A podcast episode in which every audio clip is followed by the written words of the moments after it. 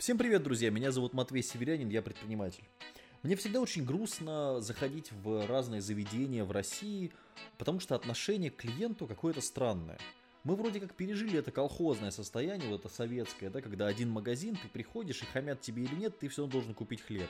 И сейчас даже мои сотрудники, которые зарабатывают не очень много денег, четко говорят мне, что в эту столовую мы не ходим, потому что там нам хамят, а в эту столовую мы ходим, потому что там нам улыбаются. То есть это важно даже для людей с не очень высоким уровнем достатка, и это здорово.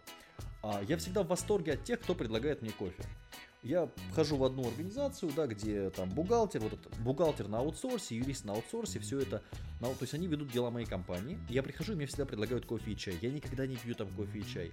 Я вообще очень редко где-то пью кофе и чай, но если мне предлагают кофе и чай, для меня это, это, это показатель. Это показатель того, что мне здесь рады, меня не выгоняют сразу, и я не такой клиент, который забежал и, в общем, и убежал. И то есть не тот человек, который им не важен абсолютно. Но чаще всего ты встречаешься с каким сервисом? Ты приходишь, и хорошо, если с тобой поздоровались. Я помню интересную историю. Мы с сотрудником моим э, под Новый год, правда, прошлый это был Новый год, э, пришли в магазин, известный очень магазин, это большая сеть, она есть в России там почти во всех городах, магазин электроники. И нам нужно было купить, кажется, мышку, наушники, вот какие-то мелкие подарки там товарищам, у которых что-то где-то сломалось или что-то где-то необходимое такое. Какие-то, ну, немножечко купить что-то нужно было. И полный зал народу, много людей, все ходят, и стоит три продавца-консультанта и беседуют. А мы зашли, сами выбрали мышку, там нашли кассу. Продавцы так и стояли. То есть прошло 15-20 минут, пока мы гуляли по магазину, выбирали. Продавцы-консультанты как стояли втроем, так и стоят. Мне тоже не нравится, когда, когда я прихожу в магазин, там что-то хочу рассмотреть сам, на меня кидается там сразу несколько продавцов-консультантов. Это бесит.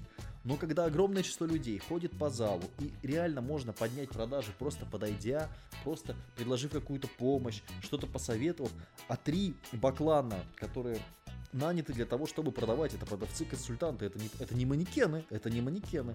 Они стоят, и никакого, сер... то есть, никакого сервиса. Никакой... Зачем это нужно?